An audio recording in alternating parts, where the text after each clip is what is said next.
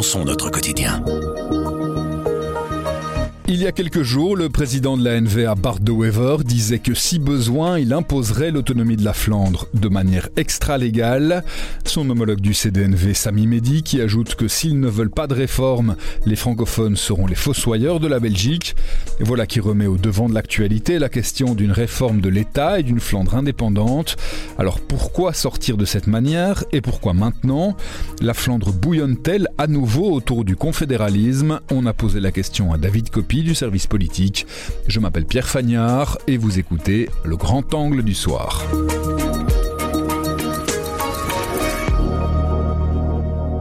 Bonjour David. Bonjour. On a vu euh, Bardo Ever et son cadre extra-légal à une régionalisation. On a vu euh, Sami Medi dans les pages notamment du magazine Humo.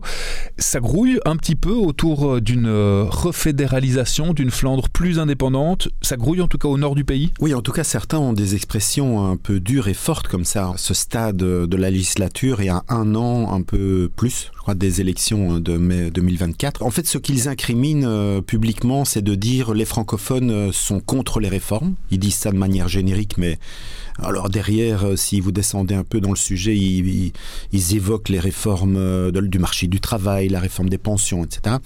Euh, réforme institutionnelle. Donc les francophones sont contre les réformes et à ce rythme-là, ça c'est Sami Madi qui l'a dit, à ce rythme-là, ils seront les fossoyeurs de la Belgique. C'est l'idée qu'il n'y a pas moyen de travailler avec les francophones parce qu'ils disent non à tout. C'est ça que les, les hommes politiques flamands essayent de faire passer? Voilà. En tout cas, certains politiques flamands influents, très influents, mobilisent un peu sur le sujet. Alors, de la part des partis d'opposition, pensez à la NVA donc, et aux Vlaamselin qui sont très dominants en Flandre, c'est un peu logique. Ils sont dans l'opposition fédérale, donc euh, ils attaquent du même, coup, du même coup le fédéral, puisque c'est indirectement, c'est de dire euh, que ça le gouvernement fédéral ne fonctionne pas, il réforme pas, etc. Autant s'en débarrasser à partir du moment où il fonctionne débarrasser, voilà. Mais de la part des formations flamandes comme le CDNV de Sami Madi qui sont au fédéral, qui sont au gouvernement fédéral depuis plus de deux ans, c'est quand même un peu paradoxal parce que c'est un peu se tirer une balle dans le pied, c'est un peu dire euh, jusqu'à présent on, a été, on est impuissant à, à, mobiliser les francophones pour les réformes. Vous voyez, c'est, c'est, un, un peu un signe d'impuissance qui n'est jamais bon en politique et sûrement pas devant l'opinion publique. Et Conor Rousseau, le président de Voreut, a aussi tenu ce genre de phrase alors que lui aussi fait partie de cette majorité fédérale. De façon plus... Donc le, le CDNV est en force, l'OpenVLD derrière, mais ils sont un petit peu... Euh, ils marchent sur une jambe parce que leur, le, Premier ministre fédéral, c'est quand même un des leurs, c'est De Croo. Donc ils, ils doivent faire un peu attention aux critiques euh, qu'ils décochent. Et alors, euh, en effet, le, Voreuil de Conor Rousseau, euh, disons, a une propension aussi à cultiver un peu euh, ce discours sur le fait que les un, présumé immobilisme entre guillemets des francophones. Vous disiez, Wever, la NVA, ils sont entre guillemets dans leur rôle quand ils tiennent ce genre de propos, mais quand même on peut s'interroger sur le timing. C'est pas tout à fait innocent si Wever qu'on a vu très silencieux ces derniers mois, là tout d'un coup il sort et avec euh, à l'arme lourde. Je crois que c'est simplement l'explication, c'est simplement la proximité présumée de la campagne électorale au plus tard en mai 2024, peut-être avant. Enfin voilà, il y a et donc du coup, euh, on sait que la NVA est pressée, euh, elle a un peu dans le, le souffle de la du Vlamsbelang euh, dans le cou. Donc il y a une forme de par moment peut-être de fuite en avant. Bardo Weaver, par ailleurs, je le dirais de façon mesurée, mais a une, un peu de difficulté à se faire entendre comme il a pu se faire entendre jadis, où il était un peu l'oracle et quand Bardo Weaver disait un truc, euh, tout le monde tremblait. Ici, euh, c'est quand même un peu différent. Les médias relaient, mais c'est quand même très euh, poteau, si vous voulez. Vous voyez, on sent plus la Belgique qui tremble véritablement quand Bardo Weaver parle. Puis il veut faire peut-être aussi un peu diversion, euh, parce qu'on sait qu'il a quand même pas mal de difficultés dans la gestion d'Anvers, sa ville, depuis une dizaine d'années, euh, quand même beaucoup d'infiltrations mafieuses. Et là, je, il, il fait pas toujours preuve de la grande rigueur à laquelle il appelle par ailleurs en permanence. Ce mythe de la régionalisation, du confédéralisme, c'est encore un discours qui parle aux Flamands, parce qu'il y a le monde politique flamand qui peut y trouver des intérêts, mais la population, c'est encore une thèse à laquelle elle adhère Mais oui, vous avez raison, mais là c'est très difficile à, cerner véritable, à, placer le curseur, de placer le curseur. C'est très difficile parce que d'un côté, vous avez certainement un mouvement flamand historiquement. Euh, il y avait le mouvement wallon de l'autre côté, mais on en, parlera une autre fois si vous voulez. Mais il y a le mouvement flamand euh, historiquement qui pousse à une sorte de décrochage avec le sud du pays. Euh, en tout cas, ce qu'eux appellent dans les milieux flamingans, ce qu'ils appellent le confédéralisme. Donc il y, a, un mouvement historique flamand, donc quelque chose. Alors, par ailleurs, en effet, les, enquêtes d'opinion, par exemple, ne montrent pas ça. Les enquêtes d'opinion montrent une opinion publique flamande plutôt concentrée sur les sujets du moment, hein, le pouvoir d'achat, etc. voilà. Donc, il y a ce décalage, le mouvement historique flamand, culturel, si vous voulez, culturel et politique, l'opinion publique qui ne semble pas, dans les enquêtes d'opinion, preneuse véritablement. Mais au milieu des deux, si vous voulez, vous avez les élections. Et aux élections, quand, je veux dire, si les Flamands élisent massivement des formations qui sont euh, pour le confédéralisme ou nationaliste ou pour le séparatisme, il y a un impact forcément.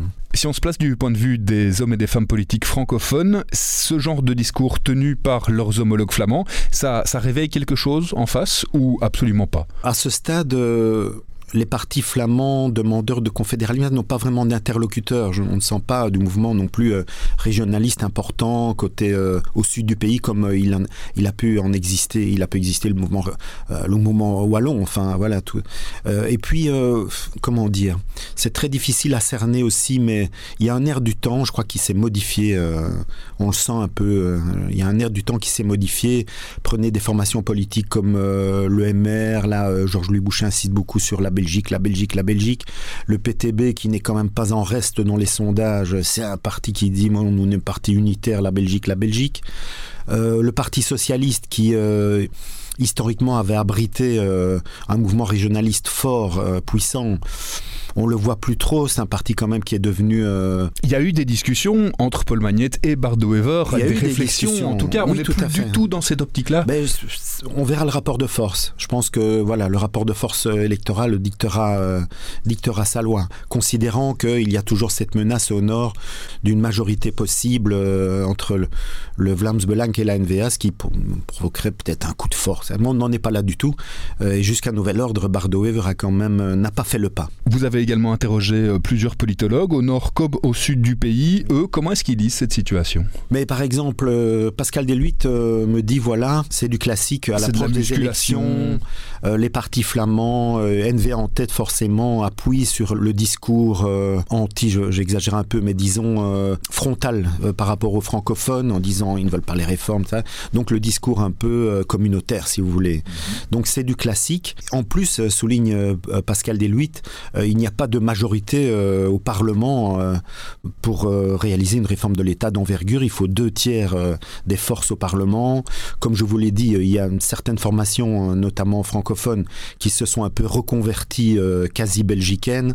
Donc la réforme de l'État, franchement, on ne voit pas. Et Karl De Vos de l'Université de Gand, lui, politologue flamand, il lit comment cette situation? Mais Karl De Vos explique qu'en fait, cette pression du côté flamand est surtout le fait de la NVA et du Vlaams-Belang et qu'elle a surtout pour objet de montrer que le gouvernement fédéral ne fonctionne pas et que de la part de l'NVA, c'est tout, c'est beau jeu, je veux dire, euh, ils n'y sont pas, ils n'y figurent pas, et donc pour eux, le gouvernement fédéral qui ne fonctionne pas, c'est bien parce que c'est la fin de la Belgique, et c'est bien parce que VLD, euh, CDNV et Voreut passent pour des, des partis flamands qui euh, plient devant les francophones, donc c'est tout bon pour eux. Quoi. En revanche, je voulais soulever un, un nouveau petit concept, enfin nouveau, c'est pas vraiment nouveau, mais disons un concept, comment dire?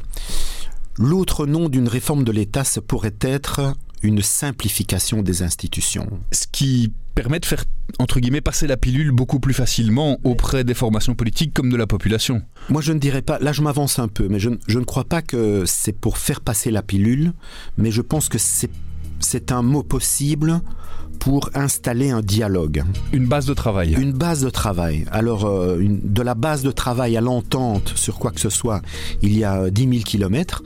Mais pour une, une base de, de dialogue, ce n'est pas impossible. Mais là, on joue un peu avec les concepts, c'est à explorer. Mais ce n'est pas inintéressant. Merci beaucoup, David.